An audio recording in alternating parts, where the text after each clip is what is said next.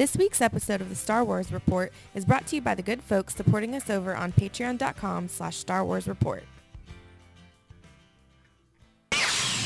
Let's do the show, folks. Come, come, come. And who might you be? It's the Star Wars Report. Star Wars Report! Star Wars Report. The place for Star Wars news, features, interviews, and more. Then we can do something epic. Good morning. Good afternoon. Good evening. Please delete as appropriate. The Force. It's calling to you. Just let it in. Ahoy, mateys! Welcome to the Star Wars Report. I have no idea what that intro was. I, I was like trying think of something cool to say. Think of something cool. To, oh, ahoy, mateys!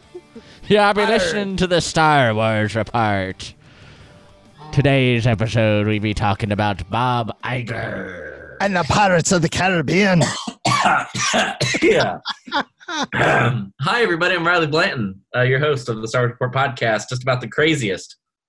I won't say the most fun, but maybe the craziest hour of Star Wars podcasting this side of the internet. Uh, welcome back. It's episode 395 of the Star Wars Report. Let's bring him in. He's back, ladies and gentlemen. We don't. It's become like a rare treat. I feel it, but it's it's nice to have him back. It's the producer of the fine program, Mr. Bruce Gibson. What's going on, sir? So if I'm not on for a week, does that mean I'm not producing the show?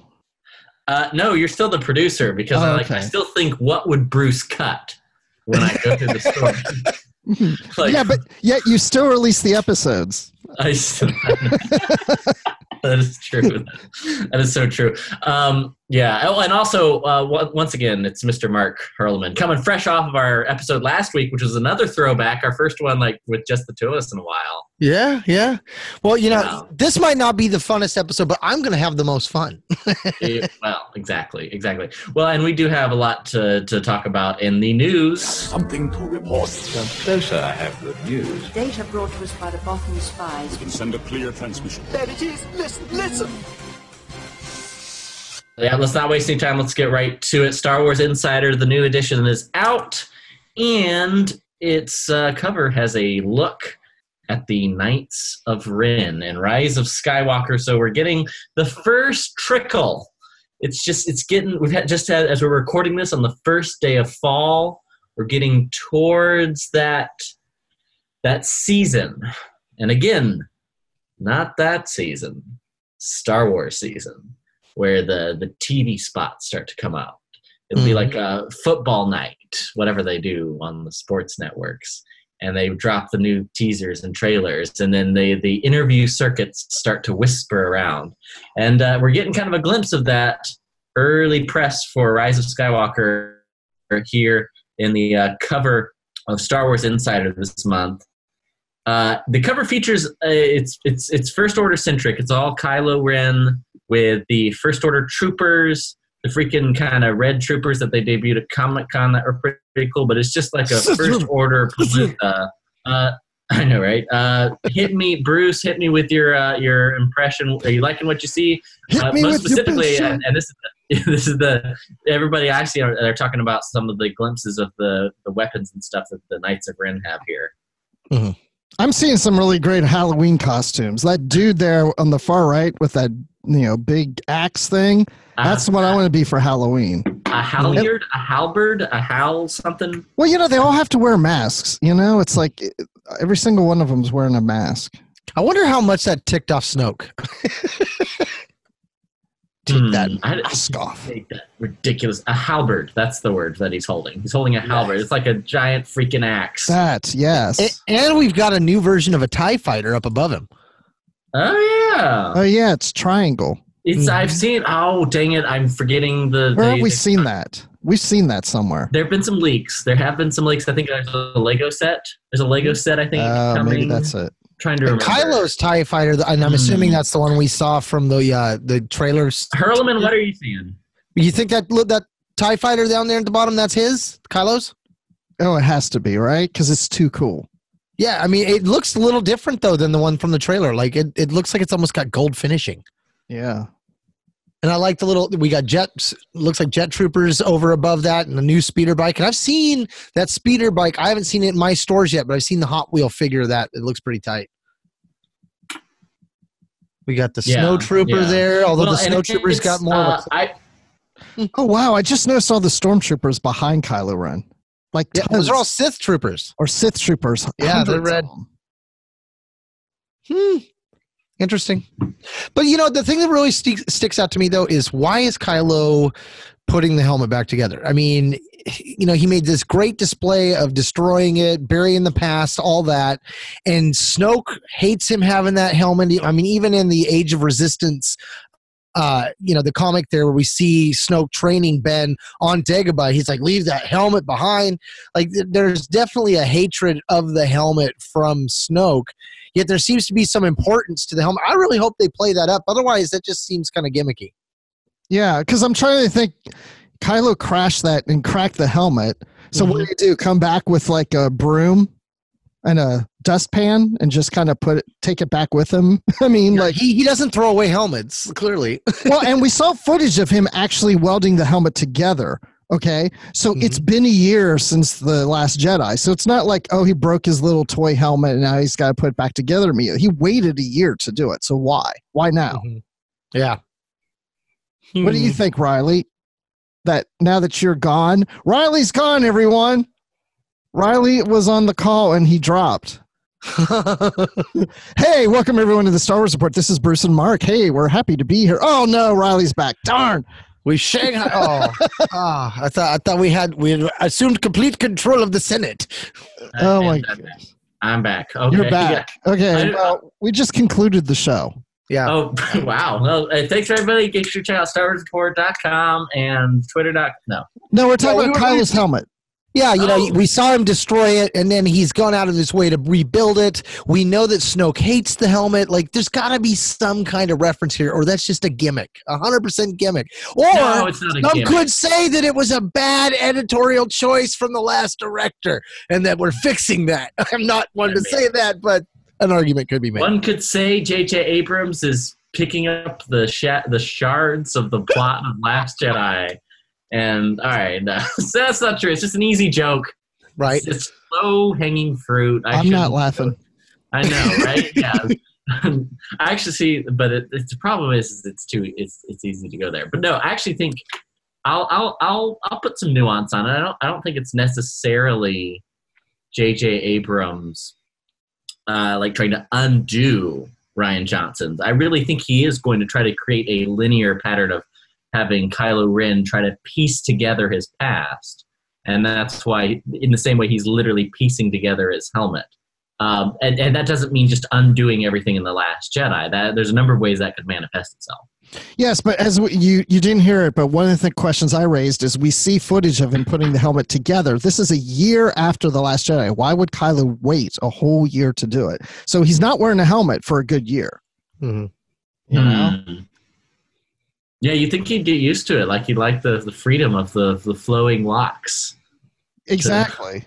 You know, you'd think he'd sit there and say, "Well, you know, it's been a while since I wore this helmet. Maybe, maybe it's time I bring it back. Maybe." He, but there's some reason. Maybe I'm thinking with the Knights of Ren. Right? Yeah, Like no, there's a- that's it. Mm, That's it right you go. there. We Yeah. don't know enough about the Knights of Ren. Maybe that's part of the order. Like, Kylo, why are you not wearing your mask of fate? Like, like, Right. you must go into the closet and bring it back. That's the one that was given to you by the High Master. Like, Well, and he can Like, always oh, have a different like mask made.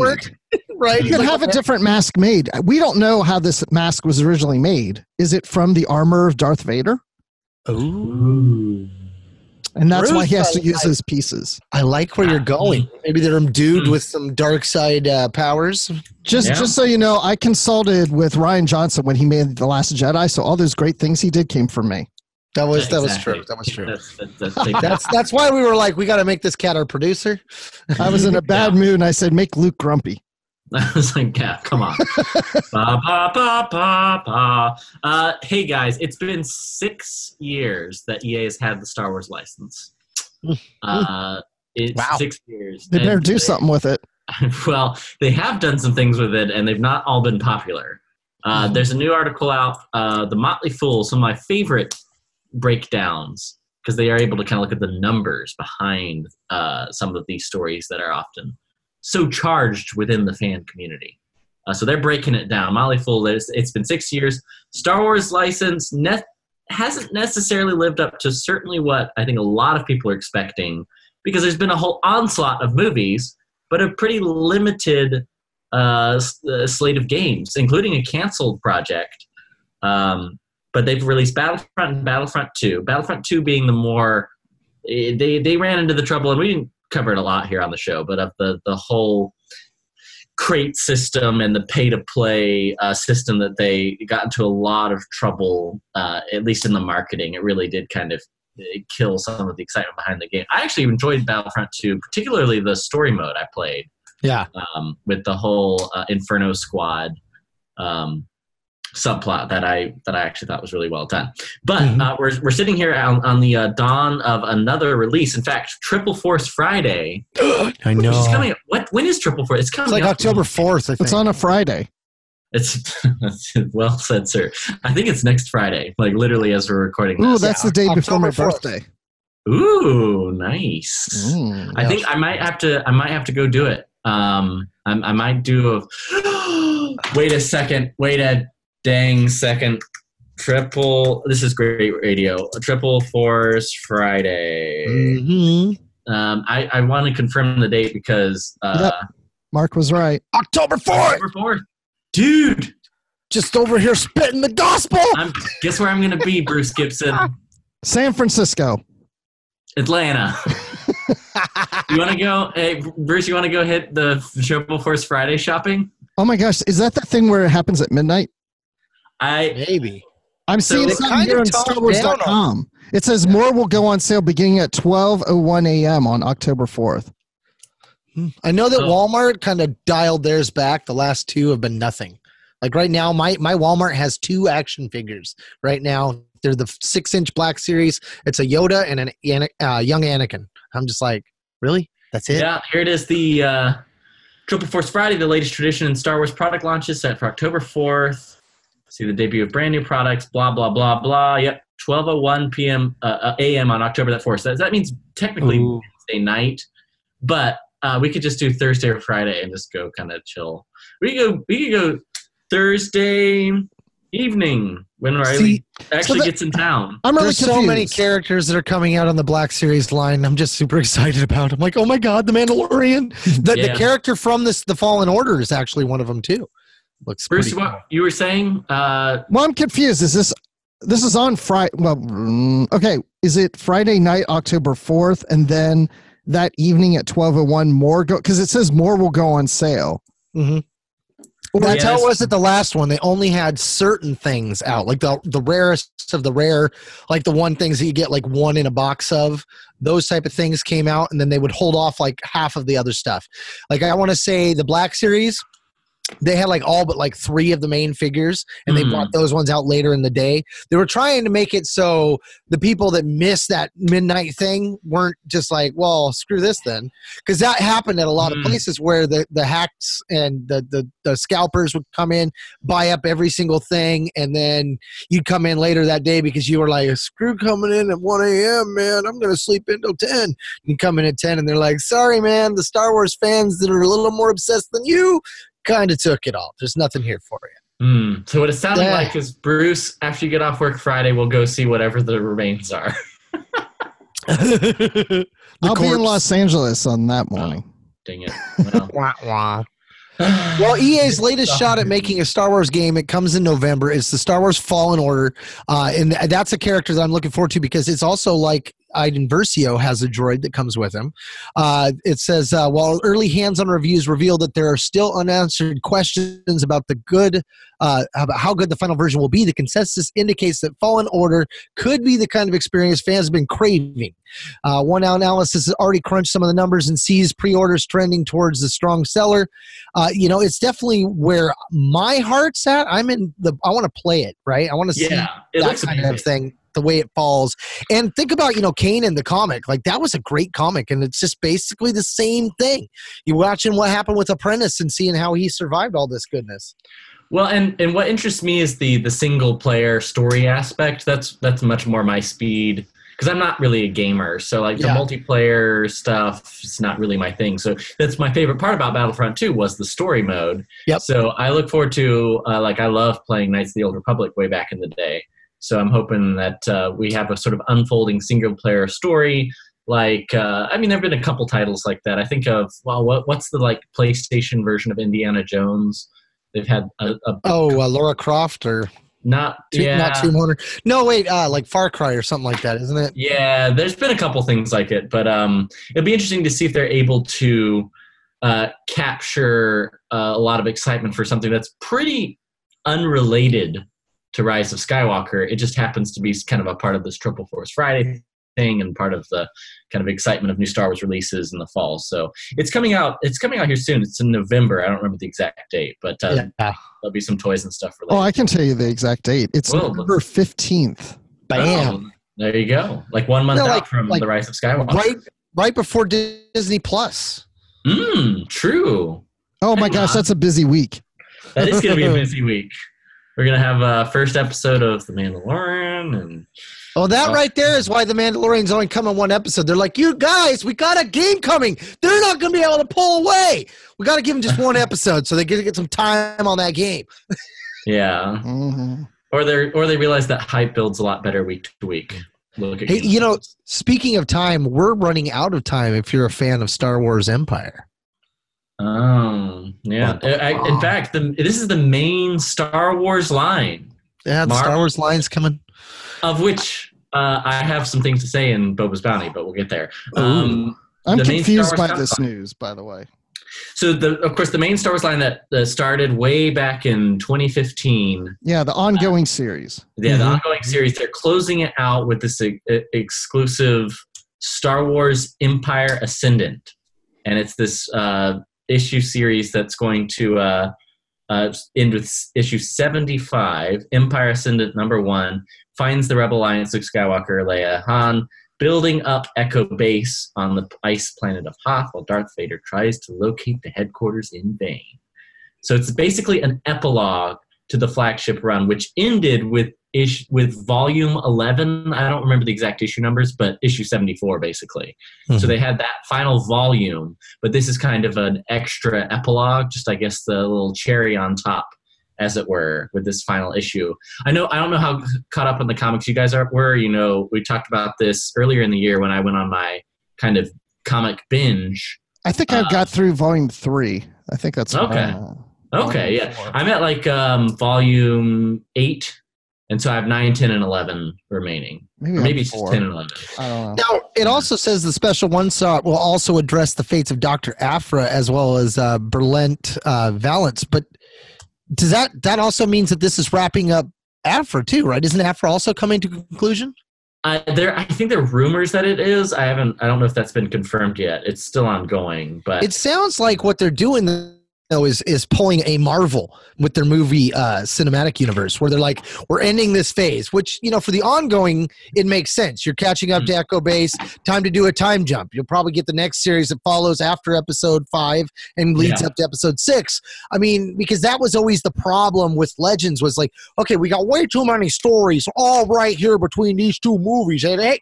We got a story coming in by Bob. Bob, what kind of story you got? Well, it's a great story. Let's put it between episode four and five. Oh my God, Bob, are you, you're killing me. Yeah. So I think they're trying their best to avoid that. And I think like that's that's a, a smart thing. But 75, like that's pretty big. You know, it got quite big. I, I was I, I kind of pushed towards 100. I like to see everything get to that triple zero, but Yeah. at the same time, when you think about the bigger collections, it's probably going to work out better for omnibuses being at 75 because it's kind of like what they did with The Walking Dead. They ended it on a weird number, and I was like, totally, I was not expecting that as well. And they did that because of the way the omnibuses lined up. I was like, oh, So speaking of numbers, this is where I'm confused. If if it ends at 75 and there's a special finale issue, why is it called num like number one? Why uh, like well, that's that's the Marvel thing. They're calling Yeah. everything in number one right now, and and I believe better. that that is even though there's no number 75. two? No, yeah. yeah, Well, think about every Age of Resistance is a number one. Every Even single no one of them. Age two, of yeah. Resistance, Age of Rebellion, Age of Republic, And when Age they of when they collect the when they they release the collect, so we're getting the single issues now, of which I purchased a few um, last week. I was in DC and I just walked by a comic shop and I moseyed in and just picked up the Rey issue and uh, I think one other the, the Luke Skywalker one. I haven't Uh-huh. read them yet, but like when they collect them, this is how confusing it is. They're each called number one, yeah. but they're going to like they have they'll have like an age of resistance villains age of rebellion heroes and they'll have the different hero stories and they're each number ones Right. but they're collected into a volume but it's kind of i actually like that it's a little it's at least it's somewhat easy to keep track of Yeah, but if Well, anything, is that tells me if I see a number one and there's no number two, I think, oh, it must suck. Right. Oh. They didn't make a number two. And it'll only be convenient once they collect them because right now, if you're reading them digitally, every single one is separate. They're not in an age of category. It's you got to find Age of Rebellion, and then there's your one of that, Yeah. Age of Rebellion, and this with Snoke, and that's frustrating. So when they do the collection, that will be exciting because then you'll actually be able to get all of them in one spot without having to scroll back out to your library, go down, find the next one, go into it. What's yeah that? Drives me yeah no, that's true well uh i well we might revisit the topic briefly uh in boba's bounty at the end of the show Okay, that sounds good. Because I know Yeah. Bob Iger had a lot to say about it being number one also. Yes. Bob, actually, Bruce, why don't you take this one? We have this. The New York Times just did a like a, a centerpiece, uh, Yeah. a center centerfold, if you will, on Bob Iger. Oh, is it New York Times? I didn't even realize that. Didn't he write a Mhm. book? He wrote a book about his life at Disney. Is it? Is it really? I, I don't. I didn't know what the occasion was. Maybe that's the. case. I just. I don't know. Like, It's called uh, The Ride of a Lifetime. Hmm.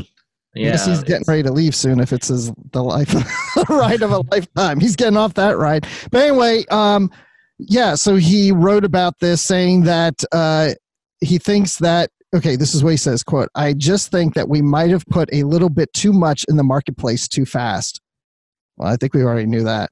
He also had, I think the storytelling capabilities of the company are endless because of the talent we have at the company and the talent we have at the company is better than it's ever been in part because of the influx of people from fox.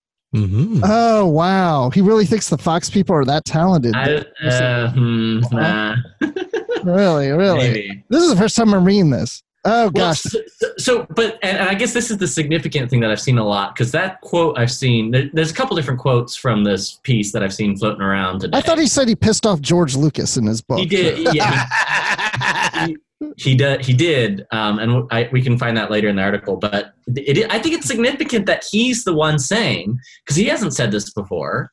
They said we're going to do a slowdown, i- implying. He explicitly says, "Hey, I think we just put a little too much in the marketplace too fast." That's like him him stating. And, and you think so? I think he's wrong yeah I, do, I right, why agree. is I agree with you, Bruce. Wrong. I just, I mean, I, I've said it before. I think the only one that we didn't seem that didn't perform well was Solo, and again, my from my experience was a lot of the fans were saying before the movie came out, long before the movie, oh, a Han Solo movie, eh, we don't really need that. So the fan base didn't seem excited, and Yeah. then those who are just casual moviegoers. I mean, I, I've mentioned this several times. I would go at work, and usually when a Star Wars movie comes out, people are always like, "Hey, you gonna go see the Star Wars movie? You gonna see the Star Wars movie?" When Solo's coming out, everybody was like, "Oh, there's a new Star Wars movie? Oh, there's a there's a new Star Wars." Like the marketing was there. I don't think people really were that aware of it. Unless you mm-hmm. went to Denny's. In Yeah. which Yeah, case well, you knew all about. There's not a Denny's near our office, so that didn't help. so that's why they were screwed. Yeah, yeah. I don't know. I don't It's in, well, it's interesting. I think it's significant that uh, it, it follows a narrative that's already been established fr- from previous earnings calls, where he's talked about uh, a more intentional slowdown. And like we we throughout the piece, Rian Johnson was was interviewed recently because he's got a new film coming out, and he's quoted as saying, you know, I'm kind of ready when they are. I've got we're still projects still open, but we don't have the exact release pipeline yet, kind of deal for whatever his uh, Star Wars movies are. So again, it does seem like they're trying to very intentionally reshape the narrative and and say, hey, they're taking their time. We're doing a reset, and this I think will also lend to whatever the next announced film is, which I'm sure they won't even announce until after Rise of Skywalker is already out. But whatever that next film they announce, it's going to be a pretty radical shift, and it'll be Disney's chance to make a Star Wars film detached from the main Skywalker story, but that's its own new saga. So it's not a spin-off, it's not a Han Solo movie, it's not a Boba Fett movie. It is its own a new saga within the Star Wars universe. They're like, They're what if Rogue One was a series? yeah and i think that's why i mean i think mandalorian's testing ground for it of like a new character uh in it's his own story we're gonna see how this plays um and See, and, and Iger had a great comment about the new streaming service. So they were asking, you know, how can he match the billions that tech companies are pouring into content? And he goes, what Netflix is doing is making content to support a, a platform. What we're doing is making content to tell great stories. It's very different. And that's also kind of like a, wow Ooh, Bring it! Yeah. but I, I'm like, ooh, Um, ow. spicy um all right so here's the george lucas uh, juiciness. Well here we go. Oh he, he tells stories. I love the, the new york times language is very flowery in this piece but uh, he's telling various stories on how he persuaded george lucas to sell him the star wars universe. Uh, Ru- rupert was crazed that we bought lucas mr Iger said with shy pride. They were the distributor of all of George's movies, and he was uh, very disappointed in his in his people. So he's kind of bragging that they that they got the win. Um, I'm trying to. No, it's don't- this article, man. I've, I've, I've looked Uh, up George and that's, that's I it. know I've seen it somewhere. It's it's got to be yeah yeah. Oh yeah, it was in some website I never heard of. no, we got this covered. No, Bruce, no. So that's why before when you said New York Times, I was like, oh really, the New York Times? But now that's that's not what. Yeah, this separate article. So yeah, Mr. Iger wrote a book, and he was in the New York Times, and that's like where the real things happen. And then there's some trash website that then said they George Lucas guts. That's what we're thinking of. Yeah. Okay, so it's at nabunews.wordpress.com. And so sorry, Okay, I- everybody there, it, you're not trash. I'm kidding. well, no, no. Here's a slightly here's a film industry website slash film uh, details how in Iger's new book, The Ride of a Lifetime, um, someone on Reddit snagged some quotes from the book, and that's where he talks about uh, uh, the Lucas acquisition. Uh, are, you, are you guys ready? Okay. Are you guys yes, ready? Yes. yes, yes. Early let, on, let the gossip begin. Kathy, early on, Kathy brought JJ and Michael Arndt up to North North California to meet with George at his ranch and talk about their ideas for the film. Riley, Riley, Riley, Riley, Riley. Have you hmm. ever gossiped next to a water cooler? You got to be like, and so, so this is one. So, so- so- George immediately got upset and began to describe the plot, and it dawned on him that they weren't using the the stories that he submitted during the negotiations. Rey doesn't. where- Who's Rey? Who's Rey? I wanted it to be about the Whills. But that's Um, a story for another time. He's a Ben Skywalker. Why? Why does it say solo? Um, the truth is, uh, Kathy, JJ, and Alan, Alan Horn, um, and I discussed the direction that the saga should go, and we all thought it wasn't uh, what George had outlined. George knew we weren't contractually bound to anything, but he thought that the story treatments was a tacit promise that we'd follow them, and he was disappointed that his story was being discussed. This is sad. Ooh. I just I thought you were. Ooh. I don't know. Melanie! I, I don't know what George They're is not thinking. Like, I mean, I'm sorry, but if you sell a company, whether you have scripts or ideas, I mean, I would not. If I'm selling something, I'm not going to expect somebody's going to continue doing what I was doing or take my scripts or whatever. I mean, I can see George being disappointed, Yeah. thinking they might, but I don't think he went in there going, "Oh, they're definitely doing my scripts," because you know they've got a job. Can I? I'll posit this. Uh, nicely done. Why don't you get a job? Um, I'll posit this. I think there is an element when you are the the king of Lucasfilm. and You did it. You're the guy, and you're Yes. that guy for thirty years. Yeah, I think there is an element of uh, of just assuming of, of just seeing the worldview as the guy who Well, did yeah. Star Wars. because And no everybody that worked for him was like George guy- has bad ideas, and everybody that worked with him were like, uh, "Yeah, genius! You're you're genius." So he's like, "Why wouldn't they Well- want to use my scripts? I'm a genius." well, and I, or this is the out. This is the all the premature out. They're like, I- well, if it goes bad, it's because we didn't listen to Lucas. yeah. Well, I mean, there's that, but like, as much as you say that, Bruce, I think there's something to that. I don't think it's like what the old red letter media, like everybody was a yes man. I don't think that's the case.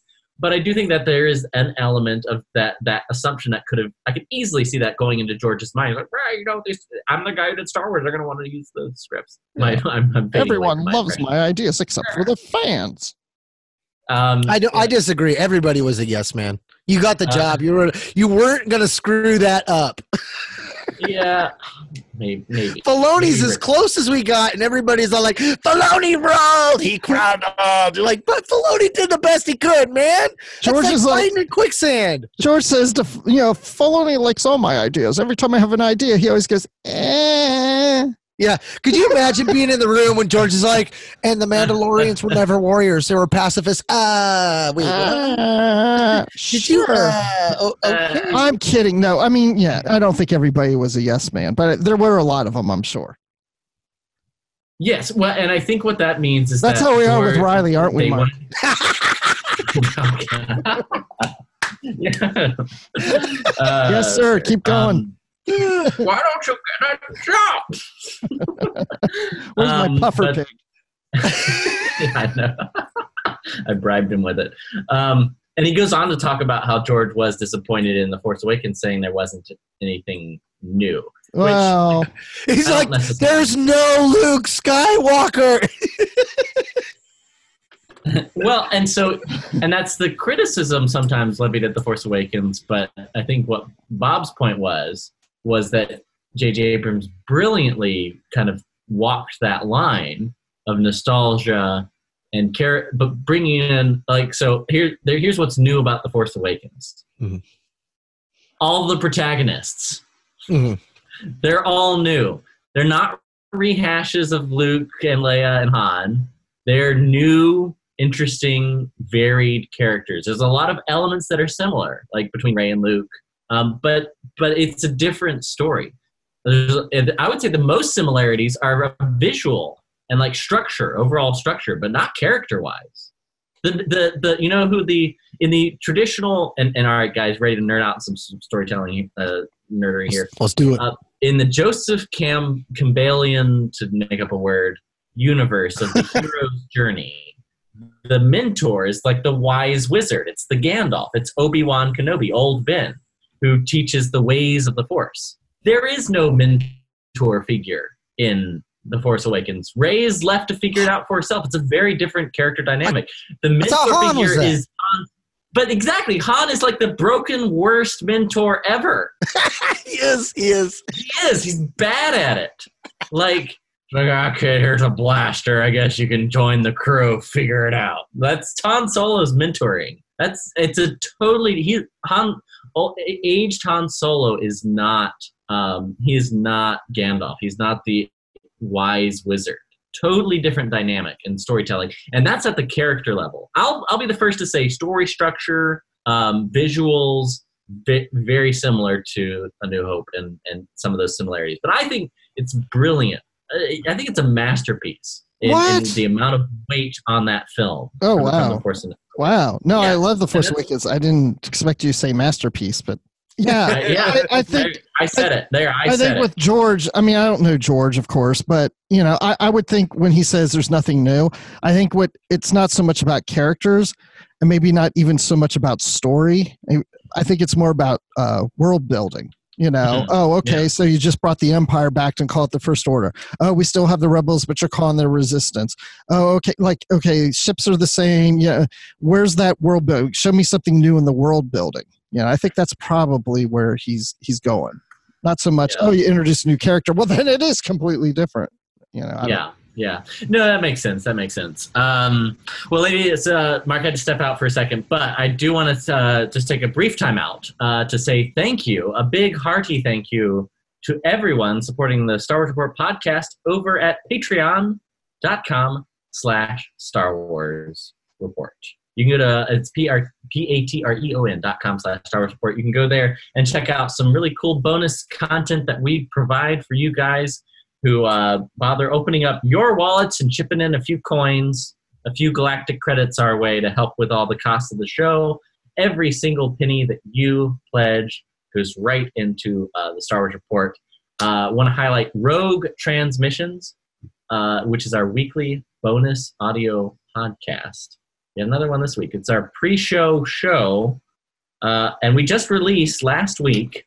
We released episode. I'm actually loading it here, Bruce. We released episode 84, where I basically break down the whole engagement story in Oh, wow. personal life. I haven't listened I- to that yet. like I do. I do this. I do this thing, Bruce, where I just open up my personal life just for content um, on Rogue Transmissions. But we we talk about a few Star Warsy things there too. You can also catch a very special presentation, top secret presentation from Dragon Con, um, full panel audio available uh, as a Rogue Transmission 83. All of our Rogue Transmissions are available. Super easy to use the Patreon app. You just download the app uh, jump in at the Rogue Transmissions level, and you can download, listen to all of our previous episodes. And we, uh, it's a great way to support the show, and we do appreciate everyone who does so. And again, you can do that at p-a-t-r-e-o-n dot com, patreon dot com slash Star Wars Report. Now, Mr. Bruce, I had the pleasure, uh, of, of not but a few days ago, interviewing the the one and only Jamie Stangroom. Now, do you know? Are you familiar with the work of one Jamie Stangroom?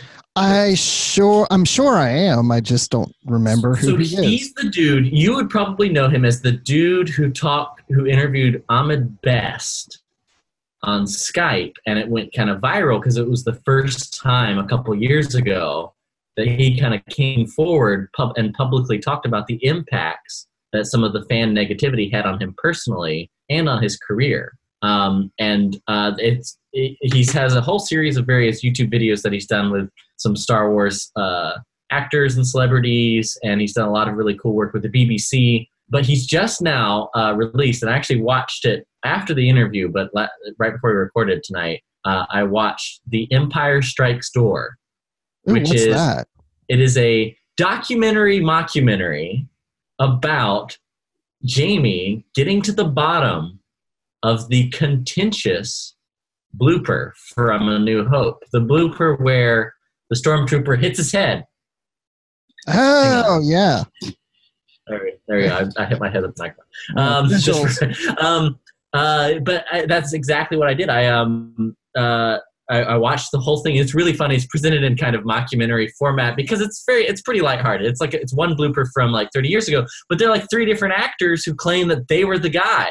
I've heard think- that. Yeah. He goes. It, it made a bunch of rounds on the press. I just sent him a tweet, and he hopped on. He's like, "Show mate," and we did. Uh, uh, my British accent's terrible, but we. we Is that we what that was?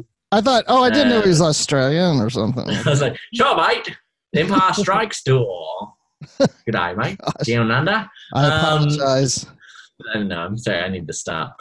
But uh, we we talk about that. So without further ado, we kind of break down uh, some of the behind the scenes of him, how he made it, all the uh, various people he talked to, including Kevin Smith, and uh, he talked to a bunch of Star Wars fans. Had kind of a jury. He even went to the trouble of like. It's not just like a, a silly YouTube video. He went to the, like a lie detection place with two of the actors, two stormtrooper actors in Britain, taking a lie detector test about whether or not they were the stormtrooper. Um, Mhm. He went to like uh, some of the British comic cons and talked to uh, Gary Kurtz. Uh, this is before he passed on, uh, rest in peace. But like he talked to Gary Kurtz and some of the second unit ADs, and he hunted them down because they all still live in London. It's pretty, it's pretty fascinating stuff. If, uh, and and it's I actually was laughing out loud a few times. So I consider this a hearty en- endorsement. By the time you're hearing the podcast, it's available on his YouTube channel. Just search for Jamie Stan- or The Empire Strikes Door, uh, and you can check it out there. But without further ado, This is the Star Wars Report podcast. Aren't you a little short for a stormtrooper?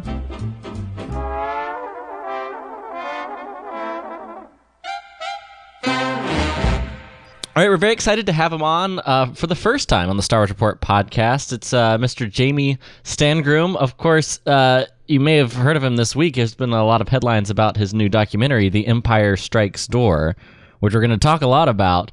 But I've been a fan of him a long time for um, some of his YouTube interviews with various Star Wars celebrities. Uh, Jamie, welcome to the Star Wars Report podcast. Thanks for having me, Riley. Yeah, no, I appreciate it, man. I'm I'm super interested in um in the Empire Strikes Door. It's kind of a it's certainly the only thing of its kind that I've ever noticed, which is a sort of a, a controversy within fandom, but chronicled through documentary. And I'm I'm pretty excited about it. What's the um what's b- before we get into the details of it, what's what's your story? How did we get here? How did Jamie Stangroom get interested in uh, the Star Wars landscape and get all of these cool interviews you've done over the years? Well, uh, my introduction really to to Star Wars. I mean, I think like a lot of a lot of fans um, of certain generations. I wasn't born when any of the original films came out. My introduction was really uh, came through my older brother. He um, he, I guess, was part of the uh, the original trilogy era, and I therefore had all like the kind of hand me down toys, uh, Mm. the original toys from him, and then I guess it was really at that stage though something in the background. You know, I don't think I really understood it. It was these films that were on in the background every Christmas. I had the toys as well, but I also had other toys. You know, uh, Teenage Mutant Ninja or Hero Turtles. I can't remember which uh, one they were at that time. Uh, things like that, and then the special editions came out, and I got to have that, you know, that theatrical uh, Star Wars experience, and I think that was really the kind of uh, the beginning of uh, becoming a, a proper fan, if you like. So that, that I feel like, and I've talked to people where there's always like this turning point where you go from oh I like it to oh no I'm I'm really a fan of this stuff. For, so for you that was the special editions. Yeah, that was that was the confirmation, if you like. I was in. Yeah, that's awesome. I was fully in. Well, I was and- always in, but I was really in. So so but you're uh, you're, you're of the I, I guess we're kind of on the line um as you you and I are about the same age of like prequels versus original trilogy. Um but like the first film I saw was The Phantom Menace. Um and it's interesting how we all have these different entry points, but is is the original trilogy like your go-to? Like if- you have like a desert island Star Wars movie, what's what's Jamie's go-to?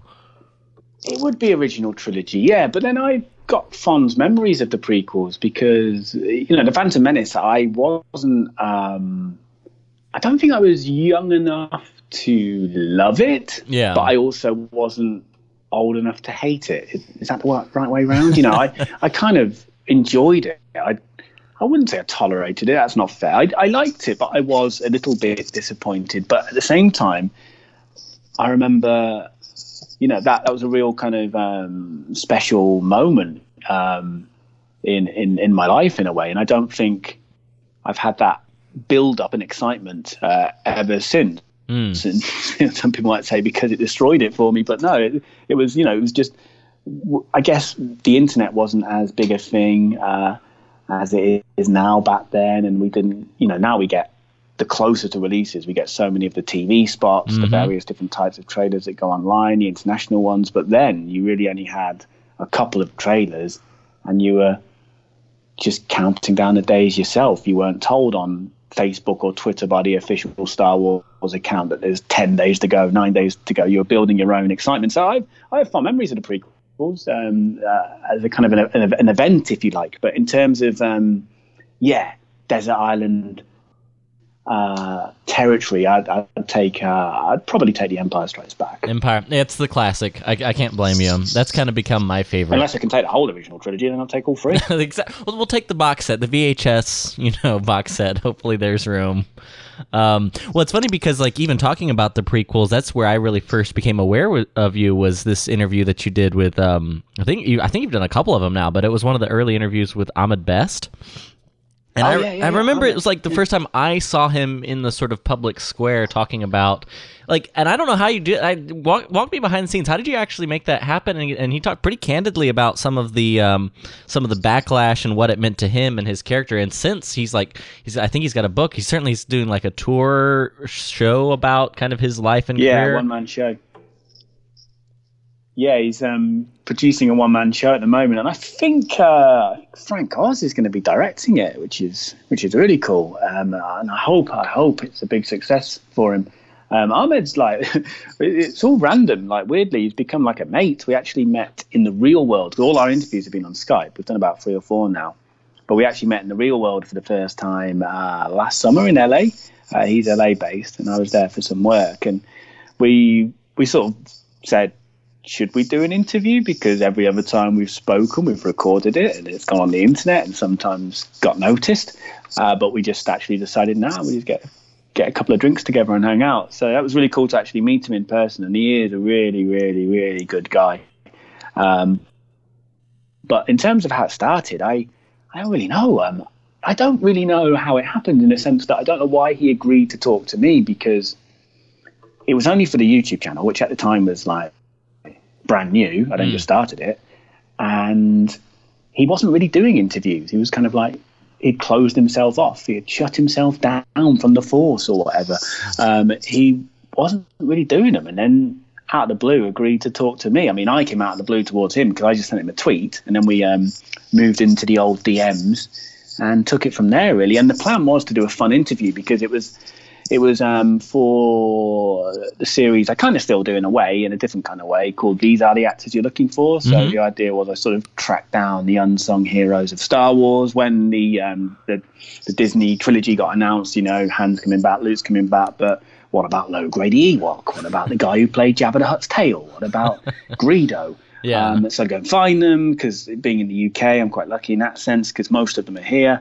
Uh, most of them are quite easy to, to track down, uh, aka they're appearing at every convention for the rest of their lives. Yeah. And um, yeah, and I'd then do an, an audition, an audition tape with them to sort of try and uh, show Disney what they're missing out on. And you know, the interviews were generally quite fun as well. But the Ahmed one really took a turn, and I don't think he expected it, and I certainly didn't expect it.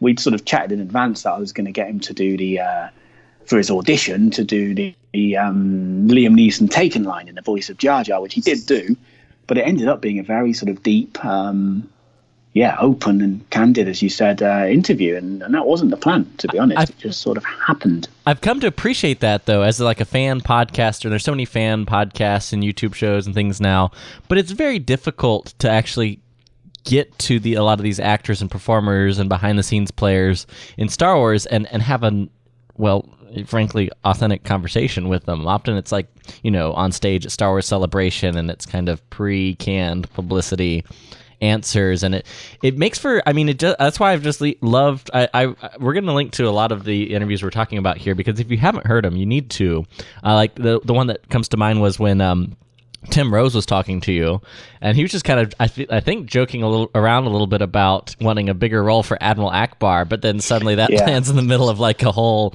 the pan politics that you know kind of storm in sometimes. Mm, I wasn't particularly um, happy, really, with the response that interview got. In a way, I, well, I was a bit surprised because, like, Yeah, I think you know, if you watch the interview or listen to the interview, it was um, he, like as you said, I think he was joking around. I think it was a bit tongue in cheek because he has got he's got a good sense of humour. You know, he's from the sort of Henson uh, Muppet era, if you like. He, he mucks around. That's what he's sort of done for a, a career, really. And sure, he was disappointed. I'm sure there's an element of genuine disappointment that he didn't get, you know, more of a role. But it got, in my opinion, um, blown out of proportion. His uh, his comments, and then it was sort of like twisted into, you know, Rian Johnson made him cry and and all this. And really, he just said he was he he wanted a bigger role. He didn't get it. Oh well, um, and he was emotional on the last day. He was emotional. I think a lot of the um, actors uh, would have been emotional on their last uh, last day because this time they're probably not coming back. You know. yeah. Um, so yeah, but exactly, it got brought, dragged into all the politics and what have you, and that's kind of something I don't really get involved with. But I sort Mm. of was seeing my name attached to all of these really negative um, headlines. It is one of those things. It's it's hard to avoid at this point because it's definitely gotten. In some ways worse, but it's it's I I forced myself to recognize as a, a long time fan of Star Wars and as someone who's done podcasts and stuff about it for so many years. I don't think it's necessarily gotten worse. I just think that there's there's certain uh, factions that that develop online and small cubby holes of hatred, sort of. Really, is what yeah, I I describe guess it it's as. maybe not got worse. It's just more visible now. It's exactly. maybe. and and I, I, I mean, I don't know how hot you are on your Brexit, but I kind of um, I compare it to Brexit in a way because in the UK at the moment, you're either in one of two tribes. You're either anti-Brexit or which is a Remainer, or you're uh, pro-Brexit, which is a Brexiteer. You, you're sort of not in the middle. You have to be in one of two tribes, and it almost seems like that with Star Wars at the, at the moment. Yeah, well, and it's and I think um and that, that's where you kind of get the false. It, it's easy to get caught up in in narratives uh, that aren't that are sometimes overly simplified, and I've I mean I've had that happen uh, too. But I I really appreciate though that there's still stuff out there where you can have an honest and interesting conversation. You know, it, sometimes that's just the reality of it, but.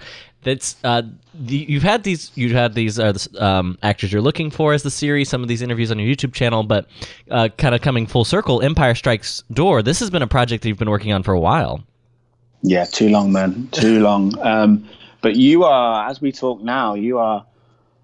I don't want to over overblow this thing, but Oh, no, you're no, play it up, man. You, you're you're certainly part of a big uh, moment in my own history, anyway, because I'm literally as we talk. Well, Mm. actually, I'm giving you, you know, my undivided attention, of course, but I am right next to my computer, and uh, I'm pretty much about 30 minutes from uh, the final export, Oh, which wow. is. Uh, it's a big file. It's probably the biggest file I've ever ever exported. So I'm What's our actually what's our runtime? What's our runtime? Spill it. the runtime is looking like, and it's probably not going to change. So what we're looking at now, we're looking at just under 40 minutes.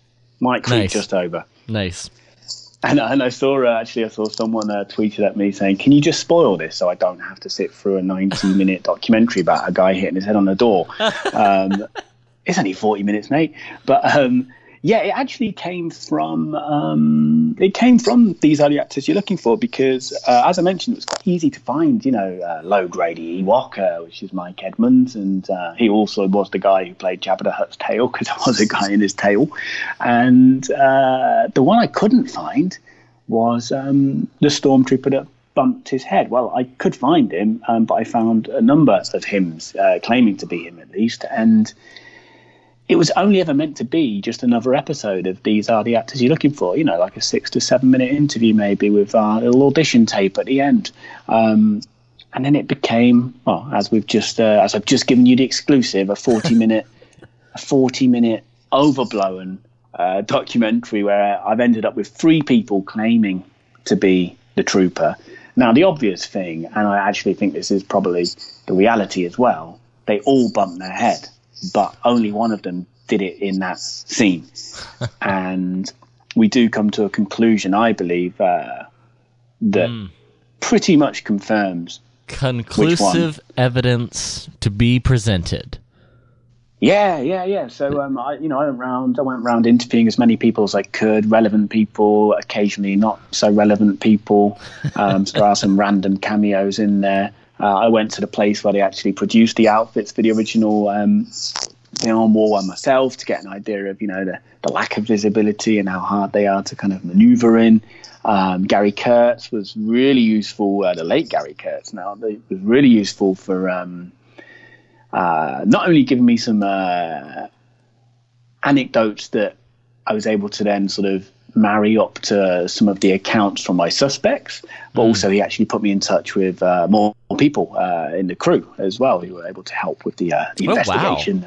We did a polygraph test as well, not something I particularly um, believe in, but it was quite fun. Never done it before, so why not, man? This is Uh, tick that box.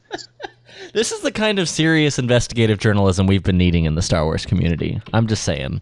I'm just putting it out there. Yeah, and I, and I hope. I mean, you you, you get it, um, but I just hope. Um, I've read some comments, and it's the usual thing. You know, I think most people get the tongue-in-cheek nature of it, uh, um, but some people just don't seem to be getting it, and I think that's part of the problem that we might have touched upon a moment ago with the fandom. Some people just take it too seriously, and that's the idea of this.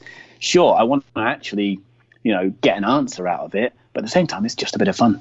You know. No, that's true. I can. I I already uh, foresee myself watching the documentary, just kind of tongue in cheek, having fun. But then, like, but wait, who who really did it? Who's who's who's who's actually the perpetrator? Or maybe the perpetrator was the one who hit his head hard enough that he forgot he even did it. That would be a twist. Yeah, yeah, that's a possibility too. I mean, there would have been a lot of headbanging going on on those uh, sound stages at Elstree for sure. But um, again, that scene wasn't um, wasn't a big scene, you know, Yeah. and um, they didn't have a big budget, and it was almost quite a, a shambolic um, production in, Yeah. a, in a way. They were moving on so fast. So I saw one route, one one theory. Someone commented that perhaps they had the different actors doing that scene in you know different on different days and uh, in different takes and what have you. And no, it was done once. You know, they did about three or four takes in one in one sitting. Um, but the, but the good thing as well, I think about the uh, the outcome is that even though I believe who I decide at the end is um, I've got a jury, uh, and one of the three suspects uh, got the majority of votes from the jury, and that happened to be the one I thought it was anyway. Um, but I still think at same time, um, I'm not, I'm not going to give names right now, Mm. but um, the guy who got the most votes got 12 votes perhaps? But anyway only three more than the person who came second if you like. So you know it was kind of close. So i think even i'm pretty sure in my opinion who we decide as far as the documentary is concerned was the uh, the uh, the infamous uh, trooper. You can still sort of have your own opinion and uh, you know make your own mind up because uh, I've got Kevin Smith in the jury, for example, and um, uh, Chris Jericho and what have you, and you know they give their own sort of theories on why they believe the suspect they chose, which is different to the one that uh, we ended up with, uh, was the one. So you know you can sort of I don't Nice. say it's immersive, but you can certainly make your own uh, Yes. opinion out of it.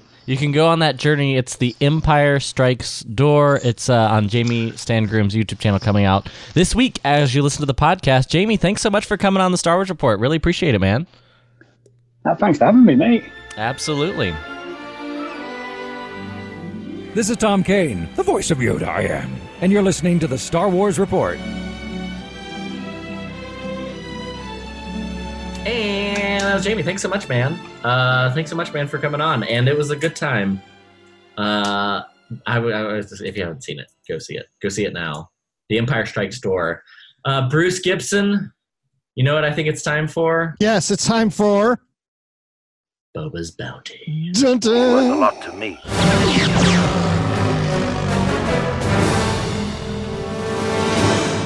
As you wish. That's right. Each uh, week we like to talk about something we personally have experienced or watched or read in the world of Star Wars.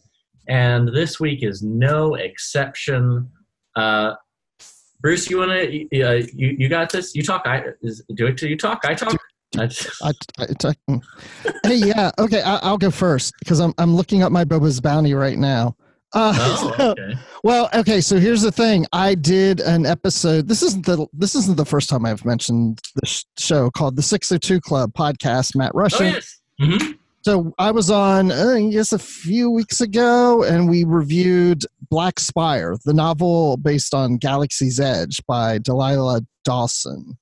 And oh. Oh. here it is. This is what I was looking up. It's episode number 245. It came out August 21st. Oh, wow. It's been a month. I can't believe it's been that long ago. No, that's Crash of Fate. I wasn't on that episode. Forget that. Wait, what episode was I on? So, anyway, I did. So they did Crash of Fate, but I wasn't on that episode. I think Christy Morris was though. Uh, but I was on 602 Club talking about Black Spire. Oh, here it is. It's episode 249 that came out September 18th. So 249. It's Matt and I talking about that novel Black Spire. So uh, check it out. So I read that, and so actually, I'm glad I mentioned Crash of Fate because I'm thinking that might be the next novel I Star Wars novel that I hit because I've read every novel since the reboot or whatever after uh, Legends, but I haven't read that one yet. But someone told me that not to bother, so I don't know. We'll we'll see. 'cause- Wait, which which Crash of Fate is the Crash of one you're Fate. thinking about? yeah, but someone Uh, told me. Did you like you. TLDR? Did you like it? Do I like what Black Spire? Black Spire, yeah. Yeah, uh, yeah, I like Black Spire. I wasn't like, ooh, I loved it or anything, but no, I thought it was pretty good. And Yeah. uh, you know, Vi Moradi is in it, and I remember seeing her at Galaxy's Edge. I don't even know if I told you this, but all the times I went to Galaxy's Edge on my visit to mm-hmm. Disneyland, it wasn't until the very last day when I was leaving Galaxy's Edge, and you know that long where Rise of the Resistance is going in, you go down mm-hmm. that long path. She comes Yeah. running the opposite direction. And Madison, my daughter's next to me. She goes, "Look, Dad!" And I was like, "Oh my gosh, there she is!" And she puts a finger up to her lips and goes, "Shh." And I was so like on like cloud nine because I'm like, "We got to see Vi. We got to see her. We got to see her. We got to see her." You hadn't even read the book yet, had you? No, I hadn't even read the book. wasn't even out yet. But Yeah, no, but she was in the book uh, Phasma, and I did read that. Ah, gotcha, gotcha. So that was exciting. So what is yours? I have a feeling it's connected to comics. It is connected to comics because, and you know what? I just did the same thing you did. I should have been pulling up the link while while you were talking, but I didn't. But uh, I it's it's an Amazon order, so I'm going to my uh, my orders history like you can do. Uh, but I'm Yes. doing it exactly as fast as my computer will let me. Uh, your orders, okay. So um, when last we had left off on comics, I really my last few months in Texas binged through a lot. Uh, the all the Vader comics, the four volumes of Vader comics, uh, the a lot of the one-offs, the Darth Maul, the uh, of course the main Star Wars line. There's uh, the crap ton, but I I read up to volume nine. Uh, yeah, volume nine in the main Star Wars line. I was buying them by volumes or by trade paperback, Yes. uh, which is I think probably the best way to read comics yeah. unless you really want it week to week. But I um I'm, I'm pretty excited. So I ordered volume 10 and 11, which are the final two volumes, as we talked about earlier on the show, besides this kind of epilogue one shot. Volume 10 is The Escape, which is uh, with the rebels on the run, shattered, scared, hope is dead, Vader tightens his grip and mercilessly hunting the scattered bands uh, down with dangerous servants. They will not escape him this time, but for Luke, Han, and the rest of the Alliance, the fight against the evil Galactic Empire continues. Um, I I'm just a big fan of the, the main Star Wars line. It's it's it is. I understand the criticisms. It's kind of hit and miss. There were a couple weird ones. Yoda's Secret War or freaking weird. Yeah, but is it Um, good weird? I kind of yeah. I actually kind of liked it. It kinda- Okay. But it was Well- like a weird Clone Wars episode. Hey, Mark's Uh, back. I- Wait, I have a really quick question because Mark's in, in, in our, our chat. Got to take wife to work real fast. That was so freaking fast. What'd she do? Work next door? She works down at uh, Ross at night. So I mean, that was like you only kind of like three minutes. yeah, no, I, I'm I'm blessed in that regard. My house is close to both the places that we work, so Dang. You're was kidding. pretty quick. He was like scooting because literally when I, when I said on the podcast, you know, Mark's rolling out and, and he's back. It's it was uh, well done. well done. Well, you know, I want to Um, I want to touch on what you're saying there though about it being hit or miss because you know I stop and I think about my favorite series in Legends and even in canon, right? Canon with uh, Kanan. Uh, but you think about Legacy of the Force, or not Legacy, uh, the Legacy comics and KOTOR, Knights of the Old Republic. Both of those were brilliant runs. But there were times where the art suffered. Sometimes the plot wasn't always as good as it could have been.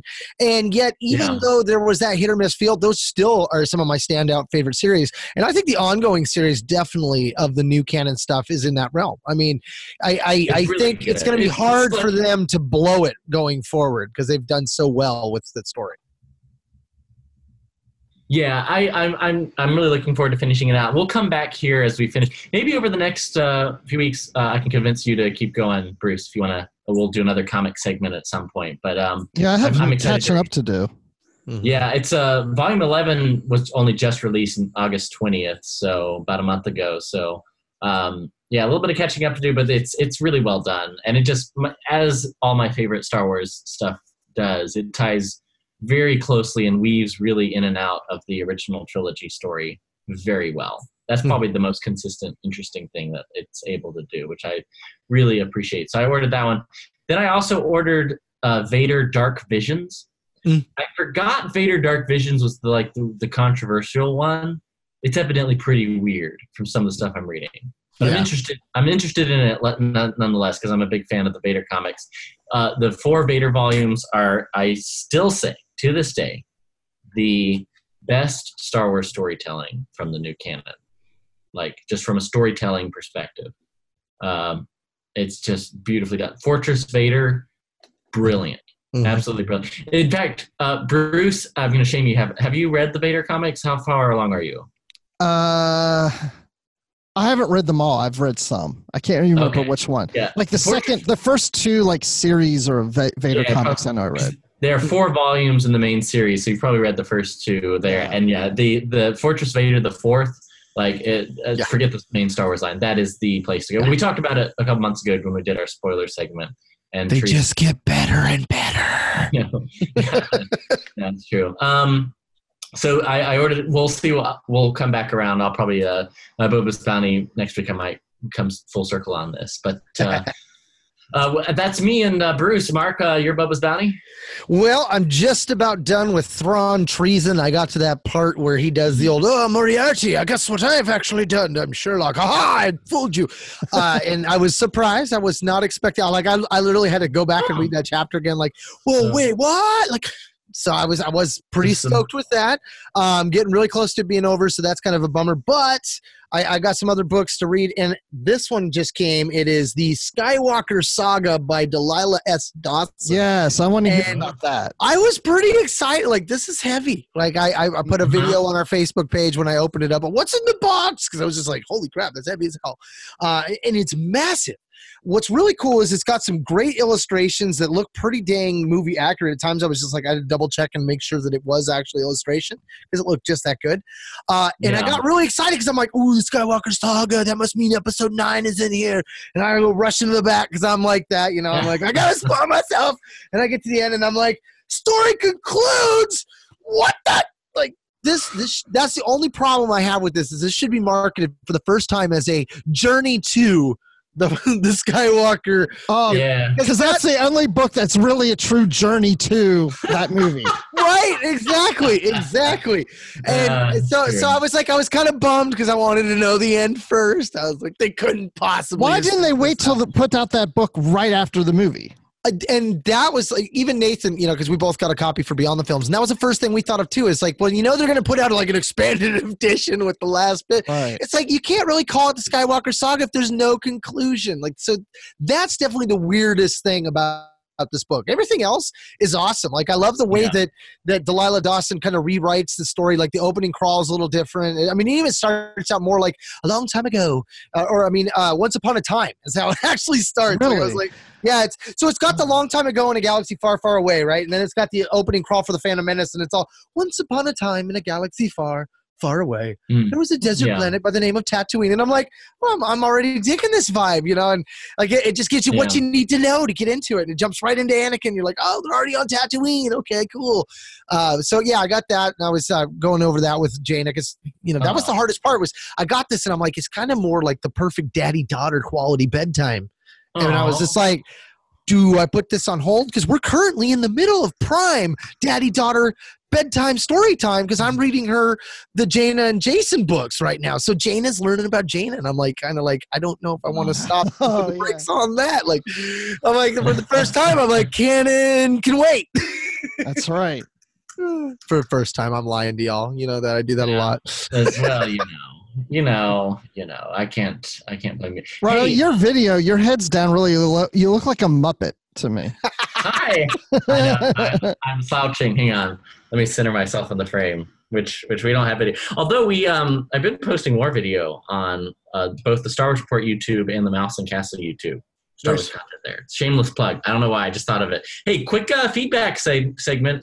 Um, I just Yes. revisited. They're buried at like about a month ago. We got them, but because of the comics discussion, I want to hit them. We got uh, two awesome emails. Actually, a couple people hit us up on social media and stuff too. Back when I was talking about how frustrating it is to keep track of comics and which ones you have and haven't read. Mm-hmm. And uh, we got an email from Greg who highlighted how he likes to redeem the digital codes to keep track of all of the books he has on the Marvel side. Uh, straight to email says, bear in mind the codes uh, are only good for a limited time, but with the high cost of books, and having a second digital copy is really nice to be able to re-download it for trips, vacations, etc. Keep up the good stuff, and may the force be with you. Uh, thanks, Greg. And then Andrew had some great advice that I actually followed. Andrew emailed and said, I was listening to the most recent episode of SWR. And you mentioned wishing there was a good tracker for Star Wars comics you've read. I use Goodreads, which works for both comics and books, and I love tracking what I've read, but also seeing what's coming up. Uh, and uh, that that it does. So I actually went in to my Good Goodreads account, which I haven't logged into in forever, and I actually like uh, added all of the uh, comic volumes that I've read and marked them as read. And each of them, you can actually they'll tell you what series it's a part of, and you can see which ones follow. Nice. That is what I want. It's basically exactly what I wanted right there in Goodreads. So, dude, I've got pretty much everything. The uh, uh, all the Star Wars volumes I've read. Um, what else have I read? Uh, My mind is blown by this, Riley, and, and and maybe you or Andrew can follow up to this. Does that work with X Men comics too? Because I've been trying to get back into X Men, and I'm like, sure what the hell came before and after the? What Charles Xavier's Yeah, alive? What the? He's in Yeah. Phantom X's bot. What the hell is going on? I'm so glad that Star Wars isn't that convoluted. so right now I am at, and this is tells you how obsessed I've been. Um, I've, I've read 26 Star Wars comic volumes, which also just tells you how many there are. I have uh, like an additional 16 that I want to read that I'll be ordering and catching up on a little bit at a time. Of course, all the all like nine nine of those 26 are the main Star Wars line, but that includes Vader, Kanan, Anakin, and Obi Wan. First volume of Doctor Aphra, I haven't caught up with that, uh, and then Shattered Empire, Darth Maul, uh, and that's everything. So there we go. That's that's what I've read so far. Um, Nice. start. On my want to read, and th- again, this is only courtesy of uh, uh, your email, uh, Andrew, which I appreciate the the tip. Uh, I have the next Star Wars volumes. Let's see. Yeah, is want to read. Here we go. I'm in your Six- account right now looking. Oh, really? Oh, that's right, because it's public, isn't it? Yeah. So, You're like, what? Son of actually, Mark, you've read you've read a decent number of comics. You can say if one of these jumps out. Son of Dathomir, Mace Windu, Yeah. the rest of the Doctor Aphra, uh, Star Wars Thrawn the comic. That was good. Uh, uh, let's see, the Chewbacca, the Lando, yeah, Rogue Chewbacca One. not so good. Lando kind of hit or miss. Rogue One was all right. Okay, all right. So, so and Captain Phasma and Han Solo. So those are the uh, kind of want to read, catch up on type of ones. yeah. So yeah. that's, it sounds with the way by, based on your reaction, I'll probably order Son of Dathomir. Yeah, that's a good one. And uh, catch up on maybe Aphra and Thrawn uh, after after these next few. Oh yeah, Son of Dathomir. Yeah, I like that one. That's a good one. Yeah, yeah, nice, nice. And on that note, ladies and gentlemen, it is time to wrap up this episode of the Star Wars Report podcast. Hey, again, big t- uh, thank you, shout out to everybody who supports the program directly at patreon.com slash Star Wars Report. Make sure you jump in there uh, and get our weekly bonus Rogue Transmission. Uh, patreon.com slash Star Wars Report. Also follow us on social media. It's at Star Wars Report pretty much anywhere and everywhere. You can email us like Andrew and Greg, Star Wars Report at gmail.com. And then you can uh, find us all across social media. Mark is at Illogical Rogue 2. Find True Bruce story. Gibson at, at uh, Admiral underscore Rex on Twitter. Just Admiral Rex on Instagram. And at the 602 Club podcast, make sure you check out that episode on Black Spire. We'll have a link to it in the show notes. Uh, you can find me at the Riley Guy, at the Riley Guy on Twitter, Instagram, Snapchat. Uh, what is it? The not Vine, TikTok. No, I'm kidding. TikTok. Um, but yeah, again, uh, if you haven't subscribed to the show, subscribe, subscribe. iTunes, best place to do that. It's been Apple Podcast app. If you're an iPhone user, leave us a rating and review. It's really a great way to help share the show. Uh, or if not, just uh, share it with a friend, a Star Wars buddy of yours, forward pod, the most recent podcast episode, and share the love of Star Wars with Star Wars fans in your life. Mm-hmm. Follow us on Good. Spotify. Oh, that's right. Thank Yeah. you. Uh, officially on Spotify, if you're a Spotify user. And, and Riley, just so you know, my mom's best friend thanks you. She has been waiting to follow our podcast. so, Cindy, if you're So I listening, know. Actually, I realized there's, there's a good good number. There's a good number of um, Spotify uh, fans out there. So I I'm, I should have done it much sooner, but it's available on Spotify. Even if you listen to it somewhere else, it really helps. Just follow the podcast on the Spotify app, uh, and that'll help us uh, make a splash there. now Are we on? new. Are we on MySpace? Yes, a thousand percent sure. Uh, you know, I want to set up a MySpace profile though. That'd be pretty great. Well, folks. Uh, oh, and a big shout out and thank you to Jamie Stangroom. Check out uh, the Empire Strike Store, available right now on YouTube. Uh, Jamie is an awesome fellow. Thanks so much for coming on the show, man. Uh, and Yeah. until next time, may the force be with you. And remember, many Bothans died to bring you this podcast.